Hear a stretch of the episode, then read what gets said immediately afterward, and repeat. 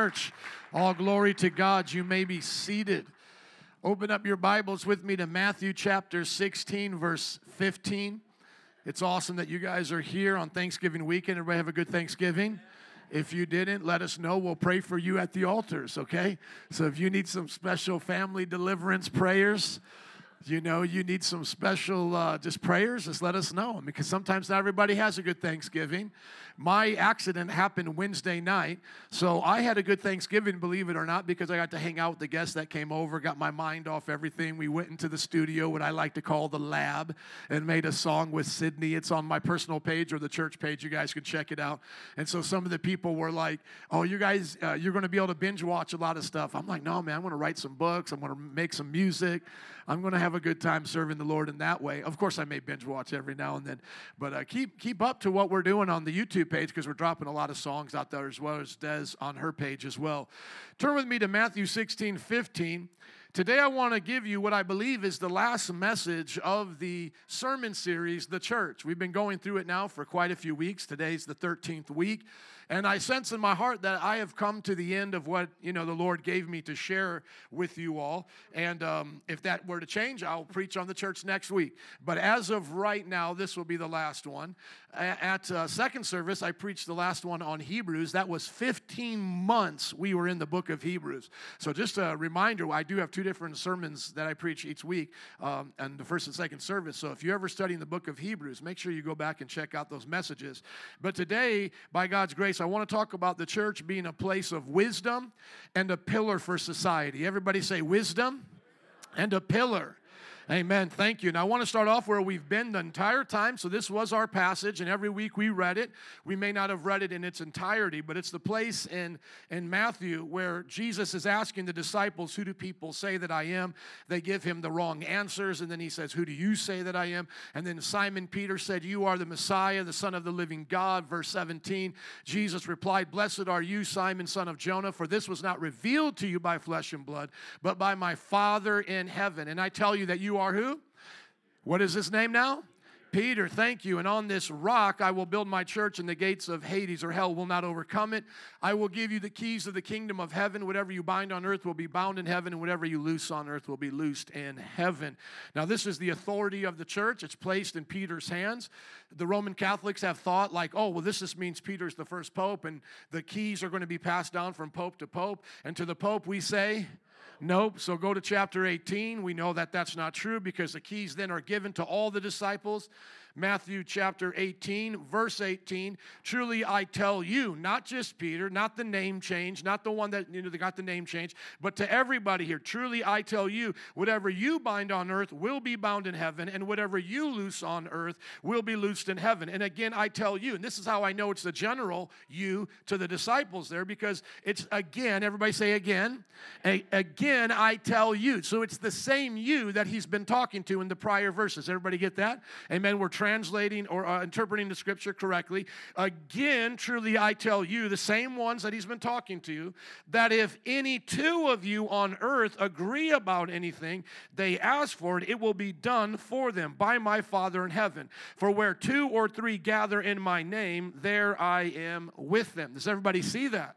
So there is the you being applied to those who gather together in Jesus' name. Now, going back to our notes, when we look at this, we should take this serious and we should see our place in this. And that's why for the last, you know, uh, 12 weeks, I've been going through this, going, oftentimes when people think about church, they're thinking about Taco Bell instead of the taqueria. They're not focusing on what is the authentic, they're looking at what is the commercial. They're looking at what, like, uh, would be the surface level understanding of something instead of going deep and getting the real culture and the real authentic church. Everybody say authentic. Amen. And, and, and I don't say this against anybody who likes Taco Bell because my wife even teased me. She's like, "You'd like Taco Bell? Yes, because I'm a white boy from the suburbs. I grew up eating Taco Bell. As a matter of fact, as I've said before, when I had a soft shell taco with the, uh, the corn tortilla, I didn't think that was a real taco. I thought the real tacos were with that U shaped, kind of crunchy tortilla chip. That's what I thought a real taco was. So when my friend from Mexico took me to a taqueria and showed me a real taco. I'm like, this is so strange. And then it only had, you know, cilantro and onion. It didn't have lettuce and tomato and sour cream. Because in, ta- uh, you know, in Fort Wayne, Indiana, taco, uh, Fort Wayne, Indiana, Taco Tuesdays, you would have your toppings, you know, lettuce, tomato, sour cream. That's how we ate it. Now, uh, so I'm not trying to say that's not good. Okay, that's good. That's flavorful. That's amazing. But that's not authentic. Everybody say authentic. Thank you. Authentic, authenticity, original. That's what we're looking for. And then the moment you go there, now everybody's got an opinion. You go to the Roman Catholics and they go, oh, this is the first church. Look at us. We can date our popes all the way back to the first pope. The Orthodox, they say, look at us. The Assyrian church, the Coptic church, the Ethiopian church. Because if you remember, the Ethiopian eunuch in the book of Acts is one of the first people to get saved. So when we say the, that the, uh, the, in the scriptures that the church reached Africa before it reached Rome. Yes, the book of Romans is going to be written and all of that, but there wasn't a lot of Christians there. But there was already in Ethiopia a lot of Jews that were there from the time of Solomon. And so when that eunuch went over there, revival began to break out. And so Africa in that northern part got one to the Lord as well as Egypt much sooner than the Roman Empire. As a matter of fact, it was in the Roman Empire that we began to suffer. So those who say something like this is a white man's religion, it's not. It became popular among white people, and how many are glad that it did? Amen. It should become popular among all people. I'm not talking about the abuses of it. I'm just saying I'm glad Rome went to their knees and accepted Jesus Christ. I'm glad my people, the Italians, didn't go to hell fo- by following Zeus, okay? But you have to understand, it reached Africa first. It reached the northern parts of Africa. It reached India. It was more well received there in those places. But here's the reason why I think it grew so much in Europe so quickly because Europe was running the world. Europe had the world empires, okay? So that's why when Rome got saved, a lot of people knew about Christianity from that point. It's like if, you know, if, if Ethiopia is saved, you're not going to hear about it that much. If India is getting saved, you're not going to hear about it that much. If the Roman emperor gets saved, you're going to start hearing about Christianity. And then at that point, that's where now people start to mix truth with, you know, fact with fiction. And you hear about the, you know, the Da Vinci Code and Constantine because he is the Roman emperor that gets saved. And then now there's this talk about what happened at the Council of Nicaea, and everybody puts their conspiracies into this time of history to make what they're trying to say come true. So if you're a Roman Catholic, you're going to put your conspiracies, which is actually a conspiracy to say that because God saved the Roman emperor, that showed that he wanted Rome to be the seat of power. That's why, if you think about it, their name isn't the Jerusalem church, it's the Roman Catholic Church because they take a lot of pride in Rome, right? So they start building all their conspiracies in there. And then the cults start building all their conspiracies in there that basically say at the Council of Nicaea in the 300s, by the way, this is the time frame here, in the 300s is where the, the Roman Catholic Church changed everything. You know, so if you talk to the black Hebrew Israelites and they talk about keeping the Old Testament law and being at church on the Sabbath, you know, all of that changed all of a sudden by Rome and their paganism. What you see when the cults say that, that's absolutely fairy tale. That's that's fairy, that's make believe. That's not true at all. People who were at the Council of Nicaea, many of them had already bore the marks of Roman persecution. Right before Constantine got saved and the persecution of Diocletian and other emperors, this was when it was the worst for Christians. So it was not something that Christians were going to come to and be like, hey, I'm just going to stop serving Jesus and follow this guy with the pointy hat and do whatever he asked me to do. As a matter of fact, the Roman bishop was not even at the Council of Nicaea. So th- th- this is where you almost like you see the cult playing into the conspiracy of the Roman Catholic uh, cult, and you see them borrowing from each other. It's like they, they'll say, Yes, the Roman Catholic Church had all of this power, and they'll be like, Yeah, yeah, we did, yeah, we did. And then they'll say, Yeah, and you guys changed things, and they'll say, Well, we kind of did, we kind of did. But you see, both of them are actually wrong. Both of them are wrong. The Roman Catholic Church did not have power at that time, and they really didn't change anything at that time. What had happened was they solidified what the church had already been doing, and the church takes the credit for it, not that group that we would now call the Roman Catholic Church. Can I hear an amen? I just want you to understand they were already worshiping on Sunday, they already had their scriptures, they already knew that the law was fulfilled. That's why when we go into church history, we teach the Jehovah Witnesses, we teach the Mormon, We teach the Sabbatarian or the black Hebrew Israelite. We teach the Roman Catholic. We teach all of them. Whenever I write, like I do back there, real saints don't pray to saints, and I teach them what the scripture is saying, I go to the first generation of the disciples, of the disciples, Ignatius. I go to Clement of Rome. I go to the Didache. And all that that corresponds to is what I'm doing here. Not what the Jehovah Witnesses are doing, not what the Mormons are doing, not what the Roman Catholics are doing. Can I hear an amen? So, all of them are wrong to attribute to that time all of these things that happened. But what is true is that over time, somebody say over time, over time, the seat of power moved to Rome, and with the power and the authority and the original disciples of the disciples of the disciples dying, and now you're three, four generations, five generations, six generations down the road, yes, things began to change, but gradually. And as I've shown you here, the chart before of the different changes. And matter of fact, why don't you go there, disciples of the first disciples, uh, dot blogspot.com, or you can just go to the website and go to books. Let's do that. Let's go to the website and then go to the books, disciples of the first disciples. I'll just show you this chart again because it's going to play into what I'm teaching here. And that is, you cannot be easily deceived to think, well, it just all happened at once. No, it happened over time. Praying to saints happened over time. The perpetual virginity of Mary happened over time. Uh, the idea of purgatory and some of these things happened over time. And so then when you look at the Reformation happening around the 1500s, when you see that happening, it's not the church changing to something new, it's reforming to what it once was. You see, if I lose weight right now and I go back to my, my high school days, my college days, I am not changing into something new. It may be new for all of you to see, it may be new for you to see, but it's something that I was originally. I was never this heavy when I was young, when I was in high school, when I was playing sports. So when you lose weight, you're reforming yourself back to a prior state. Does everybody get that? So if you would look at my, my extra extra weight as the extra teachings of the Roman Catholic Church. What you're seeing is that over time it gets unhealthy. Over time it adds, adds additions to the scriptures, to its authority. It, it begins to change the simple gospel to a gospel now of works. And if I'm right, then you should be able to go to a timeline and see it. And that's exactly what you can see. And by the way, if you look it up right now, the uh, ascension of the Virgin Mary, okay, if you look that up, that wasn't a doctrine that they didn't codify until the 1940s or 50s. So, in other words, the, the more sillier it gets or the more extreme it gets, it's, it's further in history and it's further away from the church. And then you see it more closer to modern times. So, if you go back like 2,000 years, you don't see the first Christians believing that Mary ascended to heaven.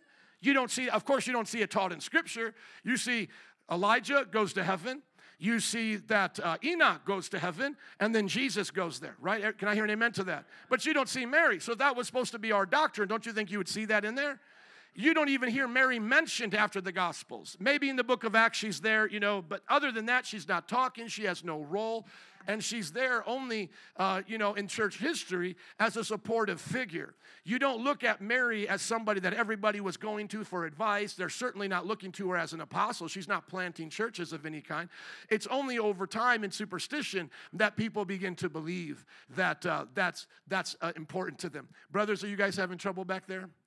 Just you go to the books, disciples of the first disciples. Then you click on it and it will take you to Blogspot. Guys, start looking it up on your phones as well. Let's get there quickly because, oh, there it is. Perfect. Yeah. And then you just scroll down, look at the table of contents, go to the right there, to the right, and let's pick on uh, how the church became dark, I believe. This is one of the books that I wrote for you guys. Go to chapter 12 for me. Is it that one? Yeah, I heard you guys saying something. Okay, go ahead and scroll down. Let's make sure it is. Keep scrolling, keep scrolling. You're going to see a timeline, I think. Keep going. Yep, yep, here you go. Okay, so here you see the timeline of the major events, okay? Well, number one, you don't even see that the Pope becomes the Pope until around Pope Gregory in the 590s. Does everybody get that? Like I, I know you're trusting me right now, but I'm just saying, do you get what I'm what I'm talking about? Like you can look up there, you can see that. So if this timeline is right, and you're going to be able to find it, you know, in an encyclopedia, they'll even tell you this is right. But what they're always going to try to say is that, uh, oh, the early church believed it, but we didn't have to solidify to this time. And it's like, no, they didn't. They didn't even act like it. That's why I go back to the earlier times. They know nothing about this. Now go ahead and keep it the same size that you had it before, brother. Yeah, I don't know if anybody can see that. I've had LASIK and I can't see that. Now go ahead and keep scrolling down a little bit. Now we're going to get to the history of all the different teachings that they had. A little bit faster for me, please. Keep going. You're going to get down to the teachings now. Now notice this wax candles in the church. That's around the 300s. You don't see wax candles in the church. You don't see people lighting candles unto the saints and these different things. You see when they begin to get introduced in history, it's an actual timeline. The veneration of angels and dead saints. They start talking to them, wanting to have communication. That's around 375. 394, the Mass is adopted as a system that has to be kept in a certain way. Now, you have to understand there's going to start to be divisions among these churches and the Ethiopians and the Coptics, and these are different. They are not in communion with each other. Don't let anybody think, well, it's only Roman Catholic when you go ancient. No, no, no, no. There's five competing churches over the ancient, who's the oldest. There's the Coptics, there is the Ethiopians, there's the churches of the East, there's the Roman Catholic, and there's the Eastern Orthodox. And they are not in fellowship with each other. They have to settle it themselves. So when a Catholic says to me, Well, we're the real church, no, you settle that with the other five, uh, the other four ancient ones, and then once you guys settle, then I'll at least entertain what you're saying.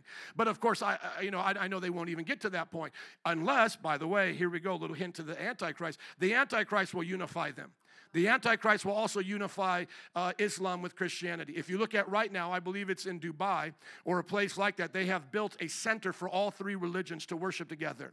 They have uh, a synagogue, they have a Catholic church, and then they have a mosque. And I believe it's in Dubai. Somebody Google that. The three churches. It's like a um, the gathering of unity of world peace or something, but it's in a Muslim land that they have put these three together. And even some, like Mark Driscoll and other uh, biblical scholars, think the Antichrist will even be Muslim. Is it in Dubai? So it's in Dubai. What do they call that center? The Abrahamic family house. There you go. This is a mark of what will happen with the Antichrist. So even though I tease about them being unified, the unification will not come until the Antichrist with the one world government and the one world religion. And here's something interesting to also note that in all of these branches I just mentioned, you have real Christians who are now fighting against their systems. There are Christians fighting against the Pope right now. There are Catholics who don't even think the Pope is Catholic right now. They are a group. And it's funny because it's like you guys are doing what what we did 500 years ago. But right now, they're very upset with their Pope. They don't think he's Catholic, they don't think he represents Catholicism. And in Orthodox, there are divisions, especially now with the war with Russia and the Ukraine. That caused a big uh, rift between them because where now the center power of Orthodoxy is actually in Russia, y'all. And the Bible prophesies about Russia, Gog and Magog, siding with the Antichrist. So if you now think of the Orthodox being Russian, what what would it take for the Antichrist to get Russians on their side with the Chinese and with the Muslims to attack Israel? Which, by the way, I don't want to give too much of what I might be talking about later, but in time, get ready, because it's all on our news in Israel and what's going on. So I just you know want to make some time for that and let the Lord to speak. Now, going back to this, Notice here, these are the time frames. Now go all the way to the bottom of this. Go all the way to the bottom, and you'll get the time of the ascension of the Virgin Mary. Uh, excuse me, go up, I mean, to the end of the timeline. Yeah, 1950, the assumption of the Virgin Mary. Yeah, put that right there into your Google. You know, when did the doctrine of the assumption of the Virgin Mary become dogma for the Roman Catholic Church? Put it in there. Just confirm that it's, it's the right time. It should be 1950. And you know when they declared that the Pope would be infallible? In 1870. So now we got to make sure this guy's saying everything perfect. So let's make sure we put that as a doctrine because now everybody's questioning him all the time, you know? And they did that in 1870. Do you guys see when it became dogma? Should be right there in the 1950s. And when I talk to Roman Catholics, they try to act like that's not a big deal. But you see, the scriptures uh, that we just read here, the keys of the kingdom, those were given to Peter and the boys. You can't add any doctrine to what those men and, and, and those apostles taught. Does it say in, in 1950? Amen. So you check those dates. Don't just take my word for it. Check any resource that I give you. Amen. Now go to the book of Jude quickly now. Let me give you uh, the message. Everybody said that was the introduction. Amen. How many remember hearing those things before? About five of you who come regularly. Come on, more of you come regularly in that because you know you've heard that. Okay, go to Jude chapter 1 quickly. Why does it matter? Because the next few things I'm going to share with you have to be in the scriptures. If they're not in the scriptures, we're just making up stuff like they are. And then the cults do the same thing Mormons, Jehovah Witnesses, those who want to keep the Jewish laws. All of this is not Christian. Christianity is in the Christian Bible. It's been taught by our leaders, by what we call our church fathers. It's been with us all of this time.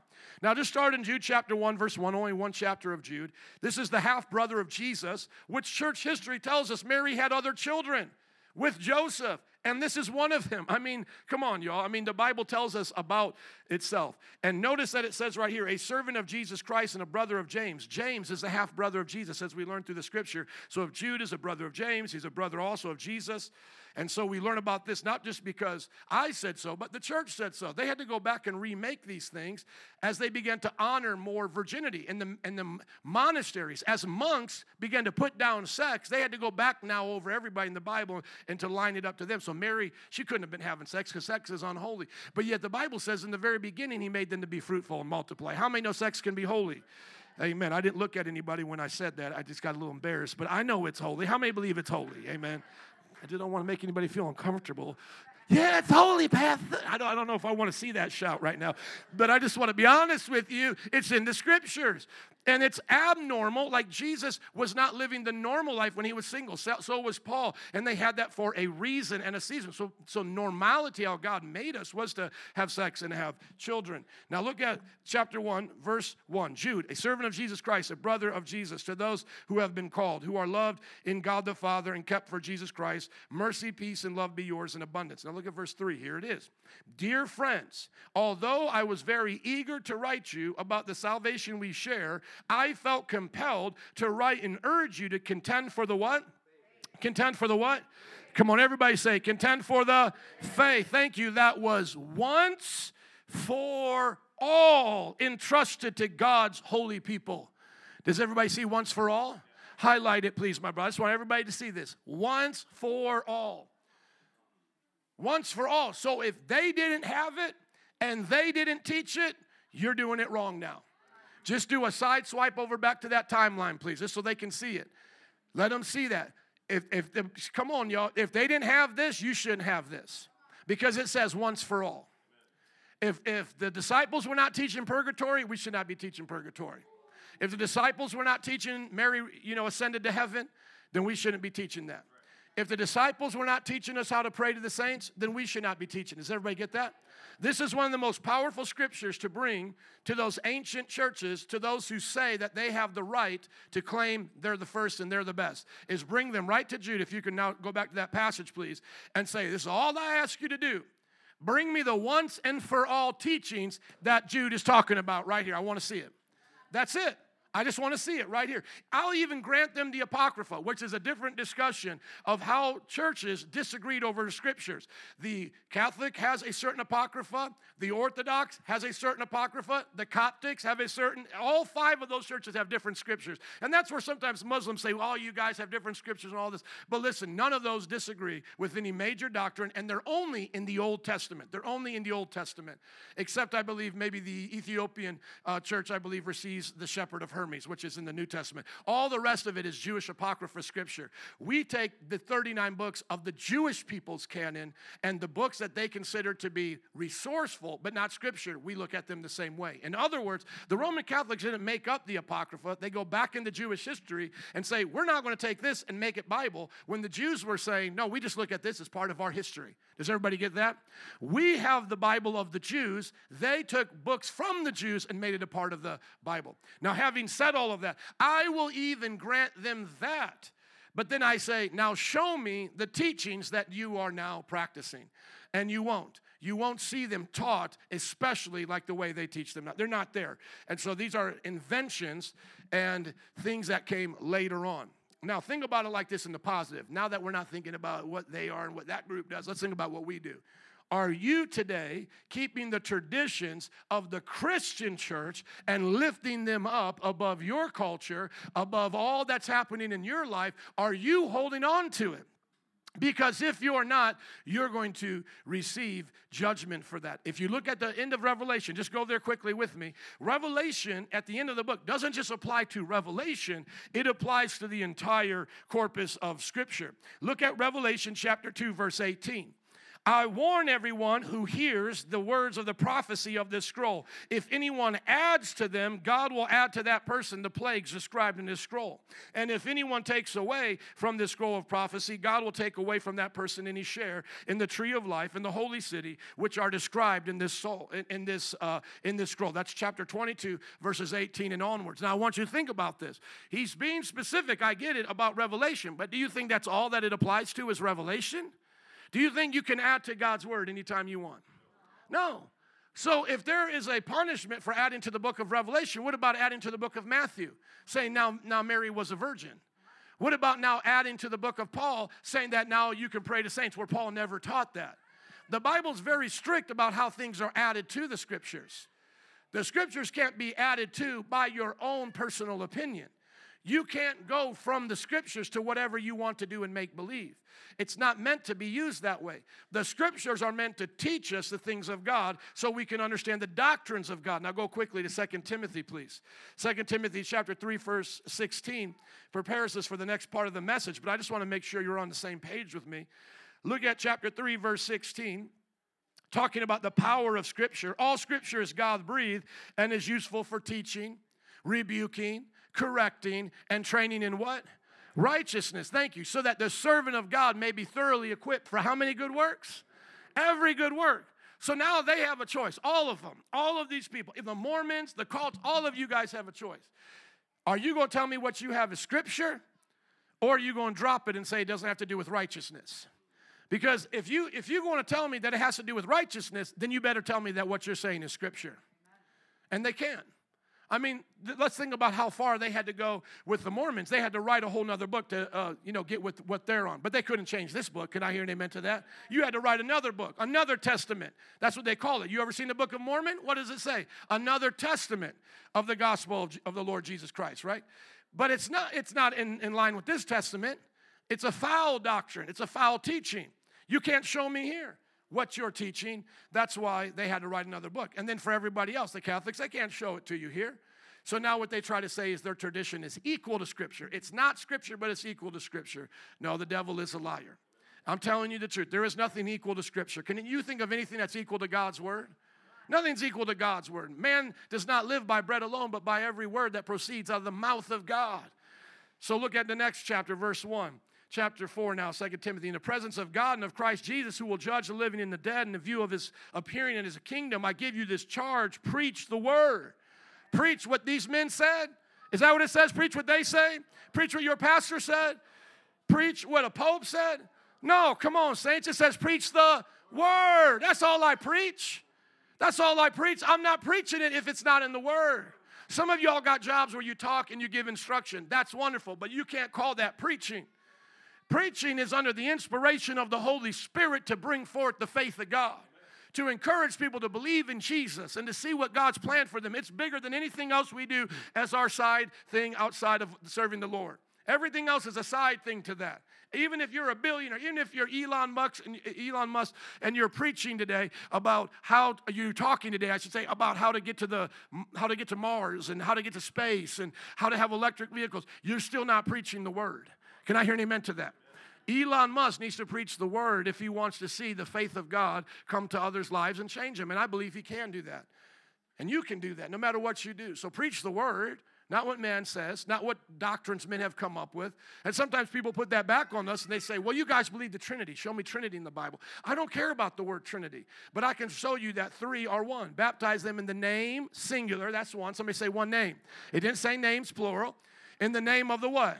Father and of the Son, and of the Holy Ghost. Now you make, uh, you make, you make sense of that now. Oh, I ask Jehovah Witnesses all the time, what's the name of the Father? Oh, Jehovah. Okay, so then that name applies to Jesus. Then Jesus is also Jehovah. Oh, no, no, it doesn't. Well, just said baptize in the name of the Father and of the Son and of the Holy Ghost. What's the spirit of? The spirit of Bob? No, it's the spirit of Yahweh. So this, you know the Spirit got his name. You know the Father got his name. Y'all just struggling with this one right here in the middle of the Son. The Son's got his name. He's Yahweh as well. And that's why I show them two persons using the name Yahweh in the Bible. Just real quick so you can see it. Genesis 19 11. The Lord rained down fire and brimstone from the Lord in heaven. Yahweh raining down fire from heaven from the Yahweh in heaven. It's not that there's two Yahwehs, it's just that there's two persons who can have that same name. Let's go to verse 17 a little bit.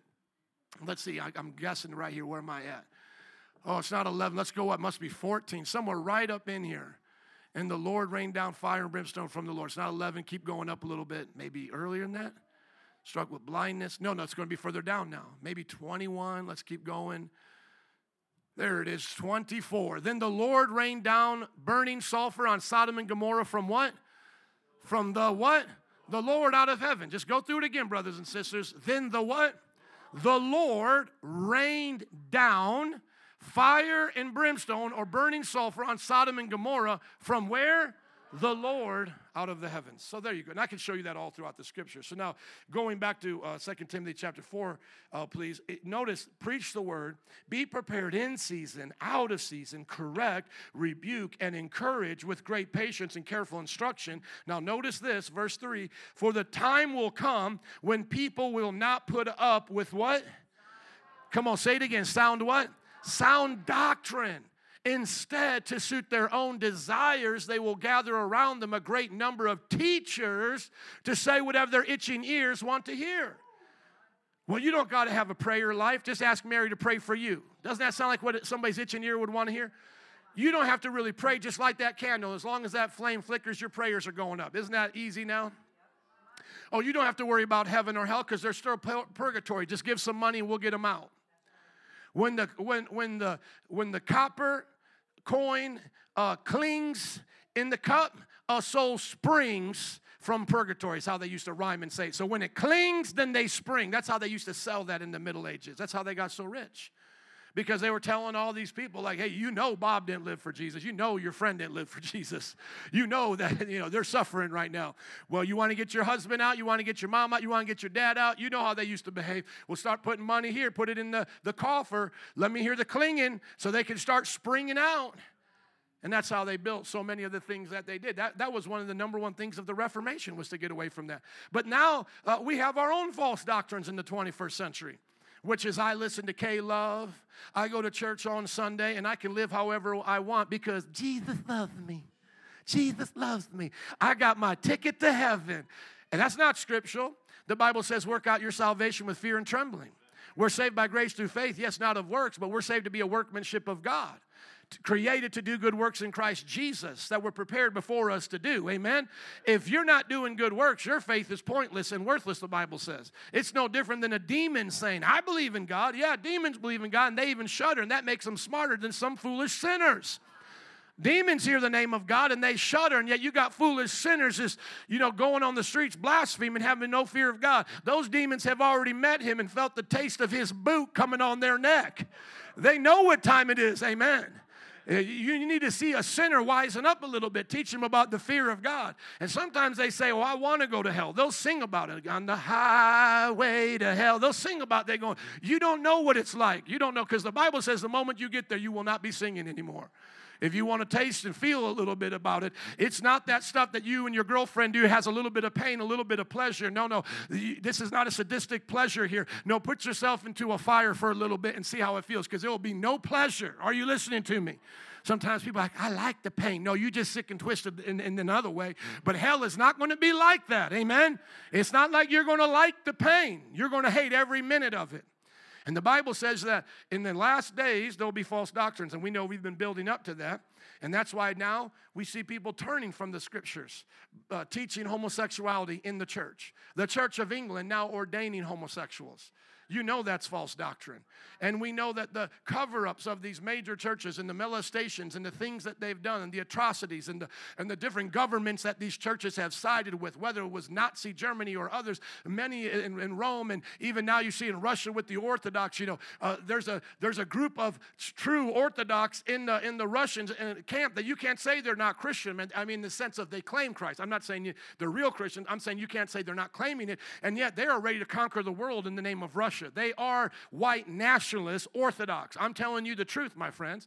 And they believe that Russia is supposed to rule the world. And I'm telling you, that's how we got into all that trouble of slavery. That's how we got into all that trouble of the conquerors. They did it all in the name of Jesus, and they busted hell wide open if they didn't repent. Can I hear an amen to that? That's a false doctrine. You want to explore, that's wonderful. You want to meet new people, you want to buy and sell. And, and by the way, I've been studying, it's been blessing me so much because so often we only hear about the conquistadors. We only hear about these and those. But you know, I began studying a little bit more about the Protestant Reformation and how many good ones actually came over here. There were many good Protestants of the Anabaptist tradition that they themselves were persecuted by the Puritans. And they came over here, freed slaves. They came over here, gave women opportunity, and they bartered and traded with the Native Americans. And one, I believe, put in uh, Roger Williams Baptist and see if that will come up on Wikipedia. And, and this brother that I'm thinking of right here actually between, became a go between between the Native Americans and the Puritans because he felt bad for them and how they were being treated, but he had no power to stop them. And here you'll have all these people saying, White ain't right. Look at you. You're white. You're not right. Having no idea that there's been white Christians in the time of the colonial time standing for truth, as well as African American Christians working together with them. Can I hear an amen? They, they called Moses, uh, uh, Harriet Tubman, Moses Tubman. Yeah, it was Roger Williams. Look at this. They named a university after him. You got to look at this. He was once a Puritan, but he left the Puritans, and then he got kicked out of Salem as well. And remember, I taught you that at the Salem witch trials, they not only burned witches, they burned a pastor. You remember I taught you that? Because they burned anybody that did not agree with them. They burned him, they tortured him. And this was a former man of that. He gets kicked out of Salem and he establishes a society. But you hear nobody talking about this. You, they get you to think that every Christian was a conquistador, every Christian was, was owning a slave, every Christian was oppressing people. Study out his history, study out what he believed. Understand that there's been people all throughout the ages believing this. So it's a false doctrine to teach uh, racism, it's a false doctrine to teach white nationalism, it's a false doctrine to think you can own another person. It's a false doctrine to teach all the things that we've been hearing about in our culture now to be homosexual or to, uh, you know, to, to tear apart the family order and think someone can become a transgender. Can I hear an amen to this? Now, if people look back on our culture, they may not find me just like I didn't find this man until I was 48 or uh, 46, starting, starting soon to be 47. I guess I'm giving myself an extra year. But everybody, track with me right here. You know, how they say in those memes, I was this years old or this years old and I realized this, you know? And it's like, man, I was 46 years old when I realized that there were people here saying the same thing I'm saying right now. They just always weren't the majority. But remember, their point of view eventually won, which caused, just talking about America here, which caused the, the, the, Civil War because they converted the rest. By the time you get to the Civil War, I always say it like this because I want to put the seriousness in you. By the time you get to the Civil War, one dude's looking at another dude saying, if you don't let this man go, Kunta Kinte go, I'm going to put a bowling ball in your chest. That's what a cannon is. Have you all seen a cannon? How many like to be shot with one? Well, that's what they began to do to each other. And, and, it was cousin, brother against brother, because they believed it so much, like, we're done with this. We're not doing this anymore. So you may say there was injustices and things in the church, absolutely. But it was the church that went to war with the other side to conquer them to give us freedom. Can I hear an amen to that? Amazing grace as well. William Wilberforce. William Wilberforce, put in his name up there.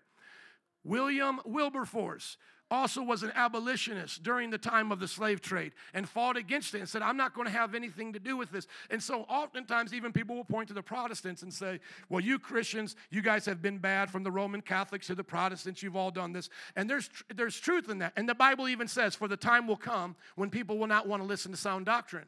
How many know if you're a slave owner, you don't want to hear the doctrine of freedom because you're getting free labor? That's your itching ear wants to hear you can own this person. How many understand that? And how many know slavery didn't just exist among white people and people of color, it existed among people of color with white people. How many know they enslaved as well? And how many know people of color enslaved other people of color? And how many know that's going on today? There's sex trafficking and slavery all through northern Africa, all through middle, uh, the Middle East, and in Southeast Asia right now, as well as those places I mentioned in Russia, in Ukraine, and other places are some of the hotbeds for sexual um, uh, trading as well, sexual uh, exploitation. So it's happening all over. But notice it was Christians like this, William Wilberforce, that helped put an end to it, that led to wars, that led to cultures taking a stand in the name of Jesus. Can I hear an amen? Okay, now let me get to the last part of this message. I'm having a good time. How many are glad you're here? Amen. I got a couple scriptures. Thank you for your participation today. Now go with me to Ephesians chapter 3, verse 7. This is where I want to go because I have to always clear the road before we go on this journey. Because when I talk about the church and authority and listening to your leaders, uh, so many people get this idea well, the church has made mistakes and it's been wrong in the past, so I don't have to listen to it now. That's not true. If you have not found a good church to be a part of, that needs to be one of your first responsibilities as a Christian. Find a good church. Find people you trust because that two or three gathering together in the name of the Lord, that comes with power, that comes with authority. We're supposed to trust one another and be in relationship with one another. And notice how it says it here Ephesians 3 7, Paul talking. I became a servant of this gospel by the gift of God's grace given me through the working of his power. So he says, Man, I was graced with the gift of the gospel. Although I am less than the least of all the Lord's people, this grace was given to me to preach to Gentiles the boundless riches of Christ. So, though he's considering himself humble to everybody else, he knows he's got a job to do. What is his job? To make plain to everyone the administration of this mystery, which for ages past was kept hidden in God who created all things. So he's got the gospel, he considers himself humble, but now he's got to make plain. Everybody say, make it plain. Come on, say, make it plain, preacher.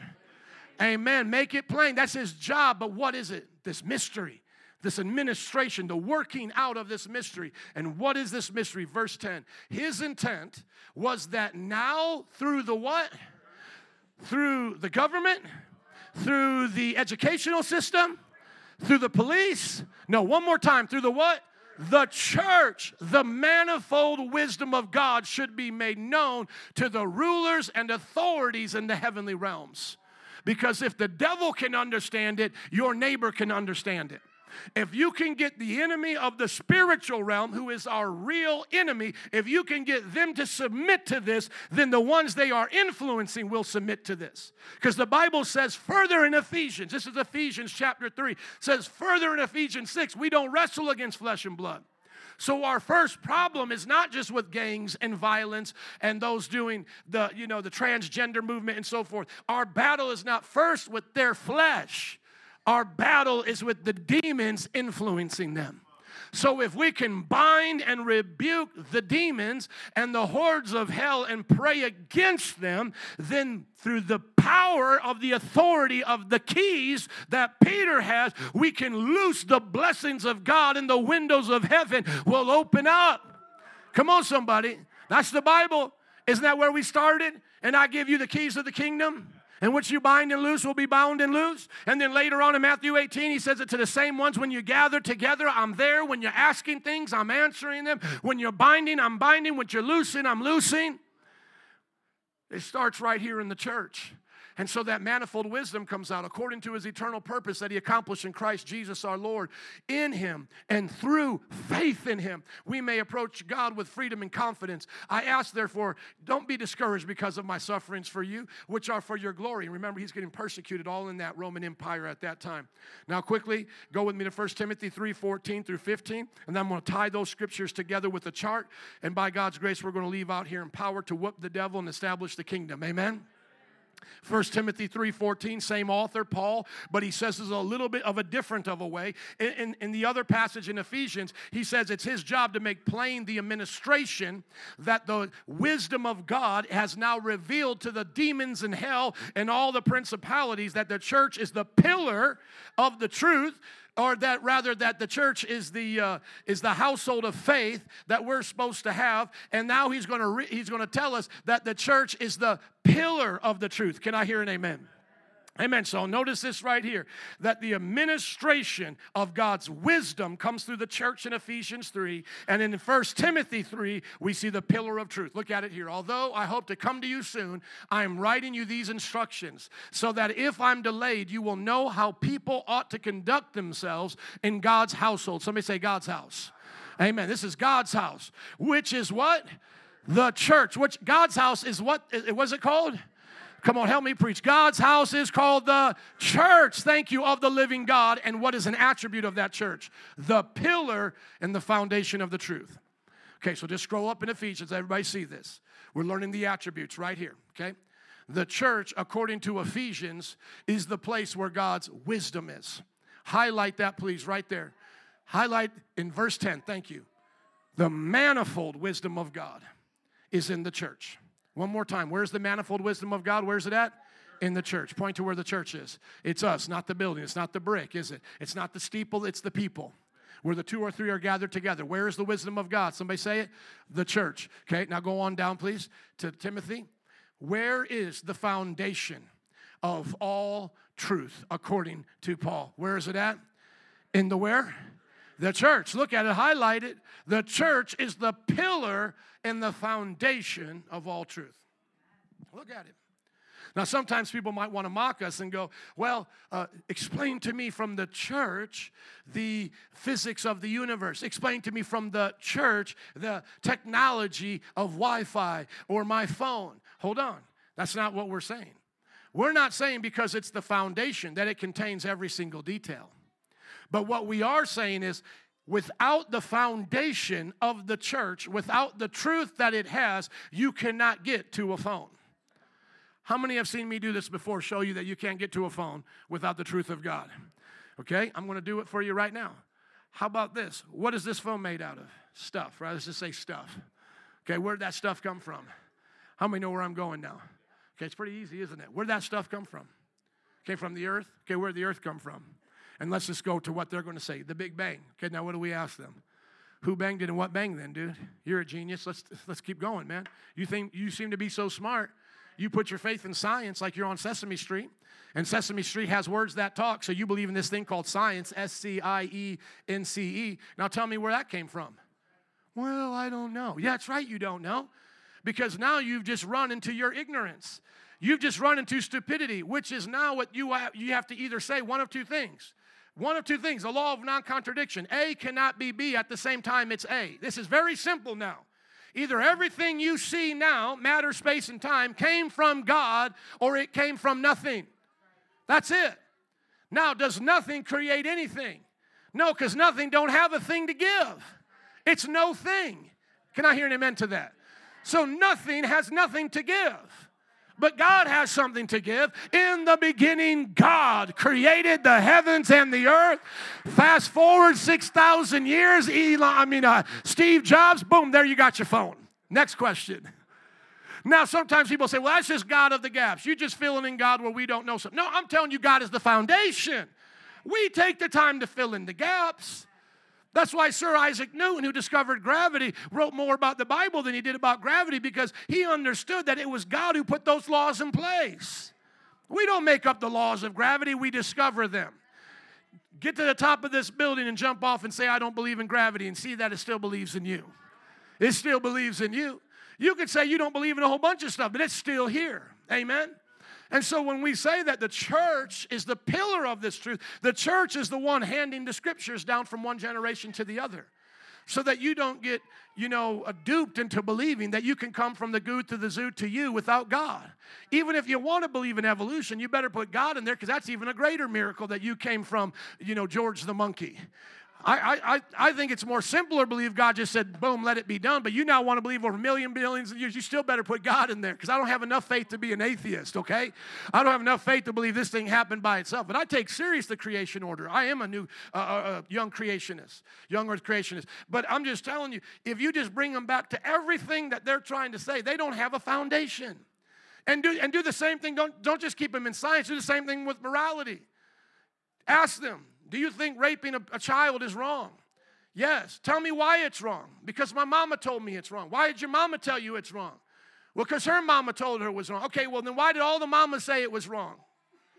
You believe you came from the goo to the zoo to you? Tell me in the zoo where mamas are talking about it's wrong to rape children.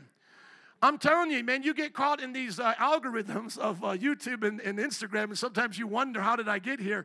But then you got to go back to that first thing you liked or looked at. So I, mu- I must have watched one of these videos where, uh, you know, a lion was eating a, um, alligator or something. You know, must have started there because then I just started watching video after video of these animals eating each other, the weirdest animals eating the other weirdest animals. I mean, I'm telling you, how many have ever seen those kinds of things? Then I've seen, I saw a bird eat its own young bird, break its neck and then eat it. I'm watching a lion eat another baby lion. I'm watching a lion eat another lion. I don't see them having any problems. I see them having sex whenever they want to. It's not even considered rape. I see them killing and eating whatever they want to. How many have ever seen one of those lions eat something while it's still alive? I watched a lion, and I say this with all respect because I don't want to, you know, just be shocking, but I watched a lion start with the genitals. I'm telling you, be careful when you Google that. I don't know what you'll find. But it started with the genitals, and then there's people underneath there going, "Oh yeah, they're a delicacy. They like the they like the uh, whatever this bowl is. They like the genitals, so they're eating the genitals. The thing's still moving. Oh, but I have a problem with evil. Going back to the morals. Okay, tell me why. Because now we've just reached a place where you say you came from the goo, to this zoo, to you, and you say you have a problem with morals. I just backed you up about a million years in your timeline. You know that little timeline where they have them all hunched over and as animals, and then they stand up like that? I like the other time that has this timeline that has us standing and then going to our knees at the cross. Amen?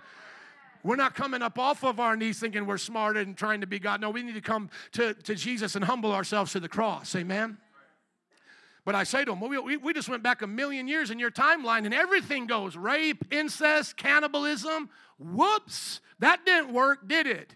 But now what do we do? We bring them back to the beginning of the Bible. God said that you if eat of this you shall surely die. And then God said to Cain, you shall not kill a man cuz sin is crouching at your door. Can I hear an amen? And then God said to Noah, you don't do this and then you don't do and then God said, somebody say God said. See, God said it, that settles it, it's over. Amen. Now, if you if you say, "Well, I, I don't believe in God," well, then you just have to be like all the other uh, uh, true atheists, the true people who understand. Say, "Now there's no morality," so then you have nothing to complain about.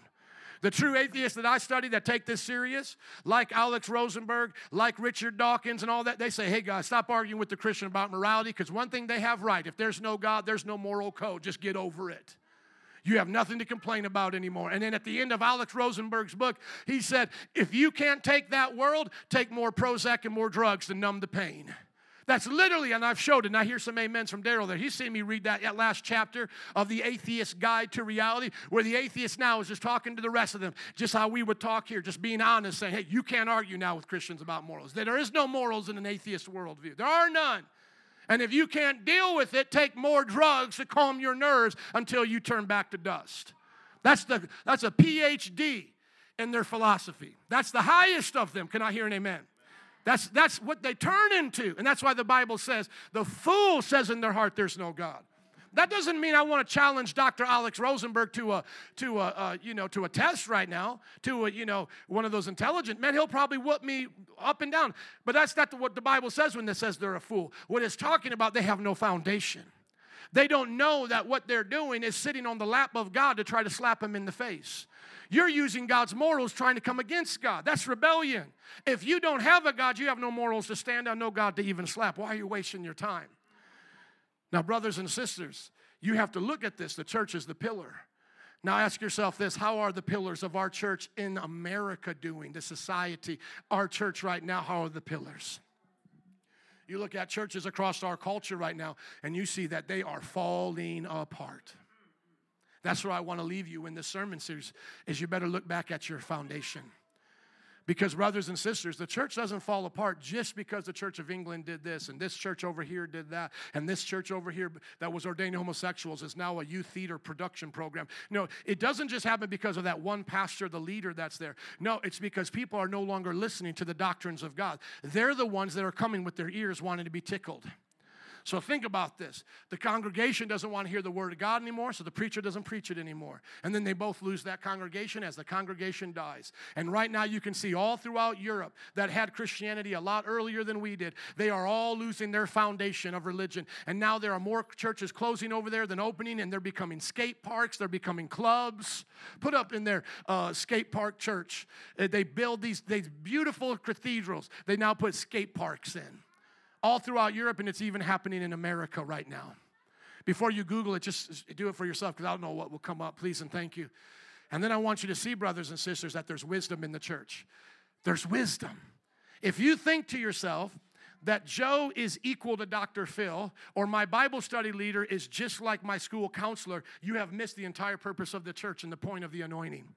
I'm not saying you're supposed to worship us, worship us or say that somehow we're greater than you. No, no, not at all. But you are to take serious the wisdom of God coming from the leaders who study the Word of God. I'm to take it serious. I'm not just to say, well, I'm a pastor now, I can do whatever I want. I know the Bible. No, I'm supposed to listen to the wisdom that comes from the church.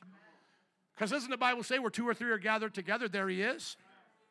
How do, how do I not know? God uh, could be speaking to you right now. I don't know that. And I reject that and I reject the word of God. About my leaders, yeah, look at this. I mean, it's beautiful what they do here, right? Like it's artistic, you know, make it a little bit bigger so everybody can see. But how many know that's a disgrace to the Christian movement? How many know that's a disgrace? You know they had to put that rainbow flag all over the place, didn't they? I still believe in the rainbow, but not for the reasons they do. Judgment, hello. But that's what's happened to our world. Look at that. Century old church becomes a colorful church skate park. There are now more Wiccans in the United States than there are Presbyterians, and that used to be a classic denomination from Scotland, the Presbyterians. There are millions now of people turning away from God every single day. And that's all they think about the church. Why? Because the people who used to be under the steeple weren't following this anymore.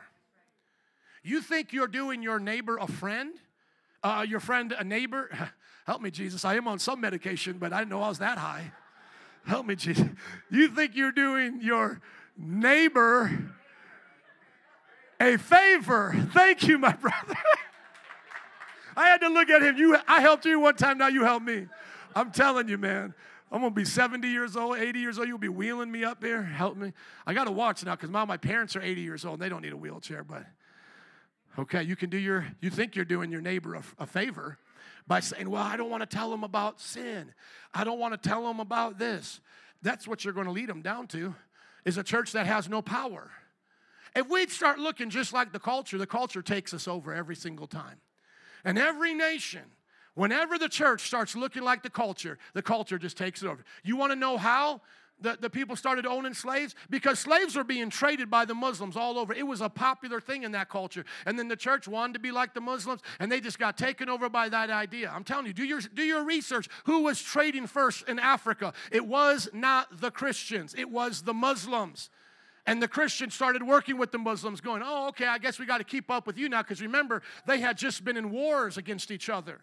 So they needed to build their empires. And they saw one building their empire was conquering, with slavery. And so the Christians started borrowing the idea of conquistadors and this mindset. We're not a jihad religion. Jesus said, Those who live by the sword die by the sword. We are only supposed to fight in defense. Jihad fights also in offense. If I have time during our end time series, I'll teach you a little about Islam. It is not the same as the Old Testament view of war. It is a unique form of conquering in the name of their God all the nations.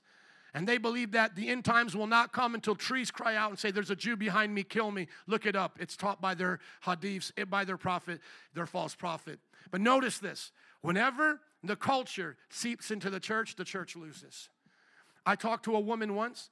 She was the mother of one of our members that came here, and she was a part of the Methodist church that was ordaining homosexuals. And she says, How is Metro Praise growing while we're dying, and yet you guys are so offensive?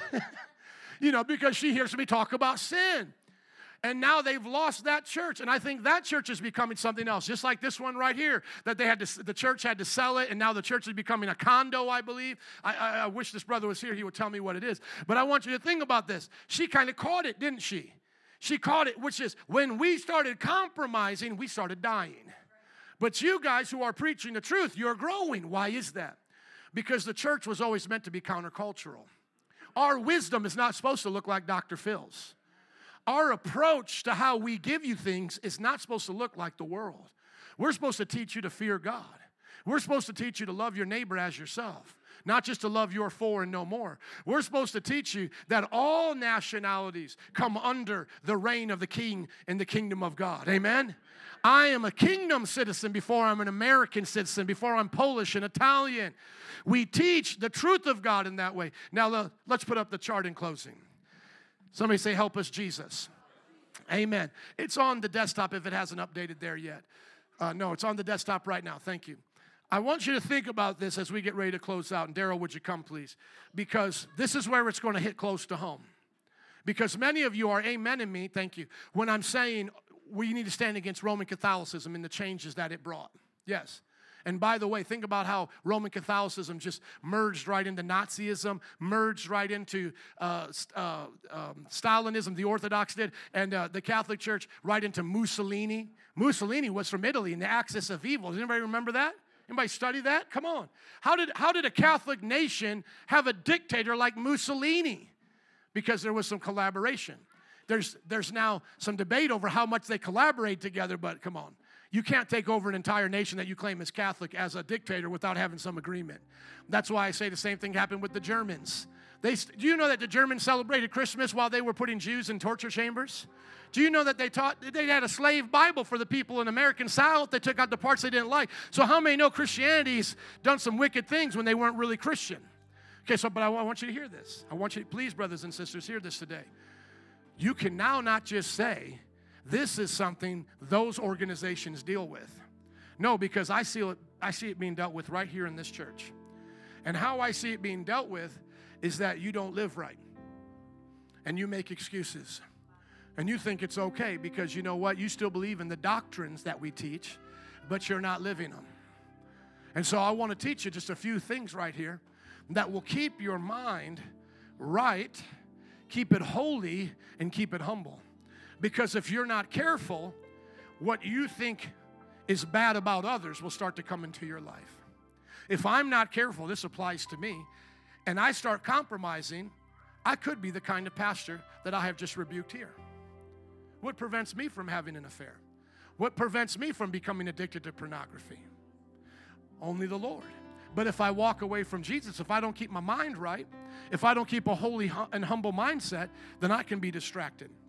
Because remember, what's the warning? People's itching ears will want to hear stuff.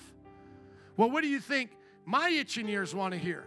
Well, I could build a big church, get out of a storefront, do a lot of good work for people in the community if I stop preaching against homosexuality, if I stop talking about a literal hell, if I stop saying Jesus is the only way, the truth, and the life. That's why you listen to a lot of those mega messes, I mean, mega churches. You can hardly ever remember last time they mentioned hell especially here in our city. When do these churches mention hell? I mean, I listen to them all the time. I do, and I don't mean to be rude to them. I'm not trying to be disrespectful, but all their messages are like, you know what? We're coming into a Thanksgiving season. We're going to have four week sermon series on how to be thankful. You don't hear at the end of that, if you're not thankful, you're going to hell. But that's the truth.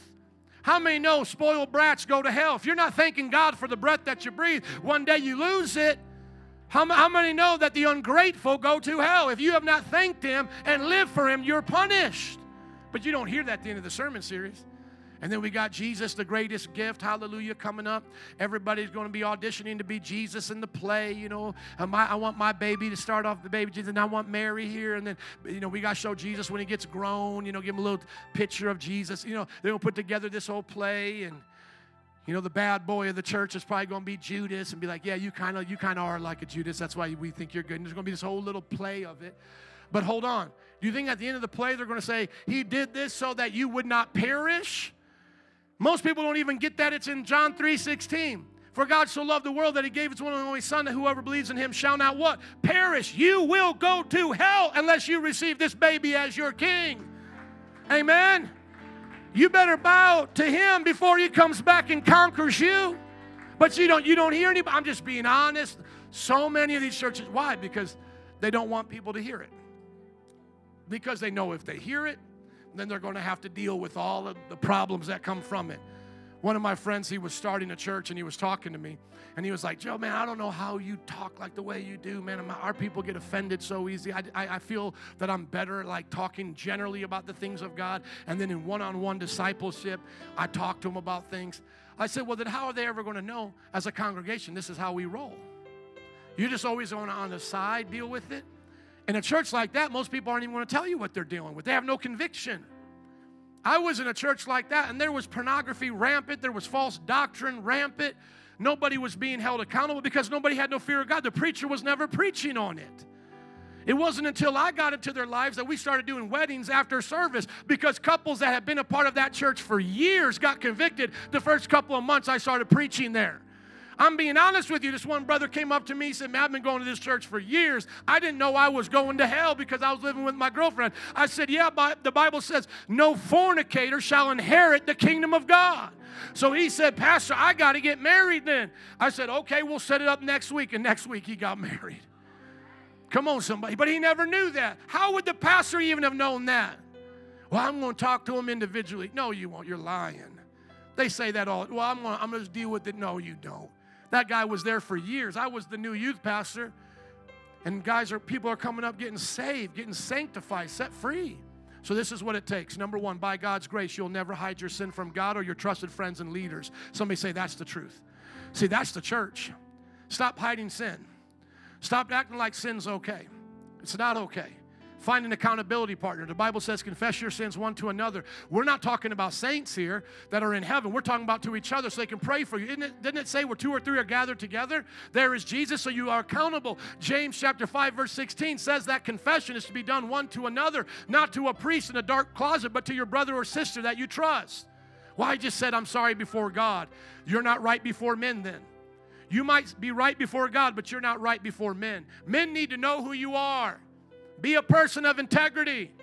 Stop this stuff that says, I just keep my relationship between me and God. That is not what Jesus commanded. Jesus commanded, let your light shine like a city on a hill that does not need to be hidden. I don't have any problem you asking me when's last time I sinned? What did I have to confess? How am I dealing with it?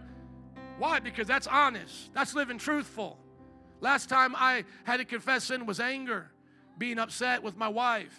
There you go, okay? But I'm learning to be patient more and more every day of my life. I'm not giving in to it. The Bible says that this is a part of the church. Number two, by God's grace, I will trust the wounds of my trusted friends and leaders. Whenever you find yourself in tough conversations with leaders, that's when you need to be the least sensitive you have ever been. Don't be going through a divorce with sensitivity. Don't be going through a problem in your marriage or your family with sensitivity. When you come to see us, you should be like the one that's training those pit bulls. You should be like the Michelin man covered in every possible thing, saying, I'm not going to get offended over this counseling because I know that I'm in need of wisdom. And if the church is where I get my wisdom from, I'm going to put on some just, just humility, wrap it around me, and be the most humble person I can possibly be. Because my pastors and leaders are there to give me what I need. And the Bible says the kisses of an enemy are deceitful, but the wounds of a friend can be trusted. You can trust when someone, I'm not talking about them using and abusing you. You know, I've said that so many times here. We do not promote that we will kick people out because if leaders misuse their authority. We're not talking about that. I'm talking about in the church. Not Father Tom doing inappropriate things or Pastor so and so or Bishop. I'm talking about in the church when you have godly leaders. Trust the wounds of your trusted leaders and friends. Trust them in the church because that's how we carry on, not through offense we carry on through the teachings of Jesus. Number three, by God's grace, I will seek out and receive counsel about my weaknesses and temptations. You will not wait for us to be Madam Chloe and to get a revelation. Well, I got a revelation. You were looking at something you shouldn't have last night, or you were, no, no. You come to your leader. You come to the church, you come to the Bible study ready. I got to confess this to you all. I'm not talking you go into the gory detail and then I went to OnlyFans and then I went to bighooters.com and then, I, no, no. I'm saying you come to the brothers and sisters and you say, I just got to confess this week. I have struggled with lust, but I need prayer. I need someone to speak the word because the Bible says faith comes by hearing and hearing by the word of God. Somebody speak it over me today. Correct, rebuke me, instruct me build my life back up, I'm here to humble myself because there's a church for me. Number four, by God's grace, I will be sensitive to the Holy Spirit and what I do in my free time. When you are not here and you're not busy at your job, especially on your job as well, though, but when you're in your free time, you better be asking Jesus, what should I be doing? Because you represent the church in this culture. How do I act in traffic? How do I talk to the doctors? How do I talk to the nurse that was helping me that didn't know one thing about what she was saying, but she was spouting off a lot of it? I had to wait for the physician to come and correct everything she said because my one Google search outdid everything she knew about a separated tendon. I'm serious. I talked to the baker's mom. She's been 30 years. She's like, Oh, I knew way more than that. I'm like, Yeah, but I don't know why. If they don't know it, do they say it? Just say, I don't know, we're waiting. But everything she said was wrong. And then the physician had to correct her. Be humble on your job. Be teachable on your job. And then in your free time, honor the Lord because people are watching you. If you're a parent, your children are watching you. My children caught one of, uh, one of my family members at my house looking at inappropriate pictures over Thanksgiving. At the pastor's house, yep, on the phone. My little baby had to come, come to uh, mama and say, I saw so and so looking at a picture of a girl in bikini and then zoom in on her butt and her G string at the pastor's house. He should be happy I'll let him back in, but he's a sinner. He doesn't know any better. But we're deciding on how to handle that. Are you listening? I'm trying to be friends with sinners to transform them, not to, to, to conform to them. I want to see them transformed, not conformed. Amen. Next one. By God's grace, I will follow all the commands of God pertaining to my sexuality. Don't make excuses to get out of line in your sexuality. Live for God. If I see one problem in the church, it's the sexual issue. It's, all, it's rampant. Pulpit to the pew. Everybody got to live right and we can be leaders. Most disqualifying thing I see with leaders is, is, sin. That's why I always tell you I haven't looked at pornography since 96 because if I can do it, you can do it. If I've been faithful to my wife for 18 years, you can do it. If I was a born again virgin for 10 years, you can do it. Amen?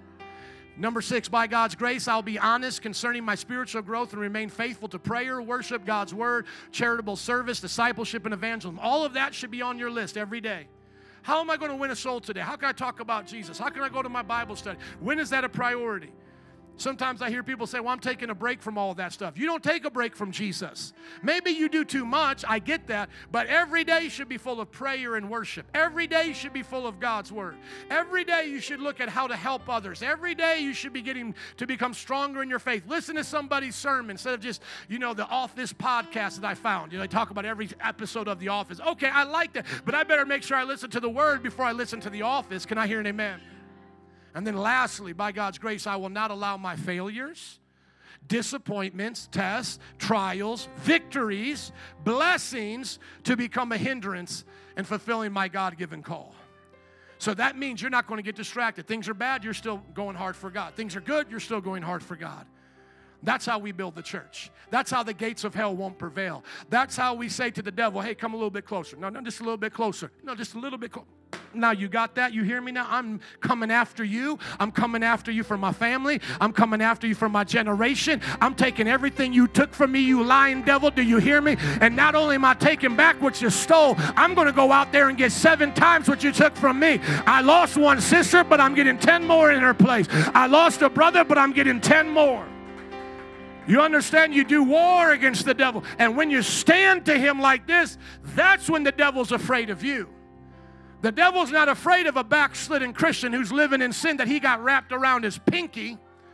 But when you come to the devil with authority on the word of God, with a life that's been transformed in a mindset on Christ, you can rebuke him and put him in his place.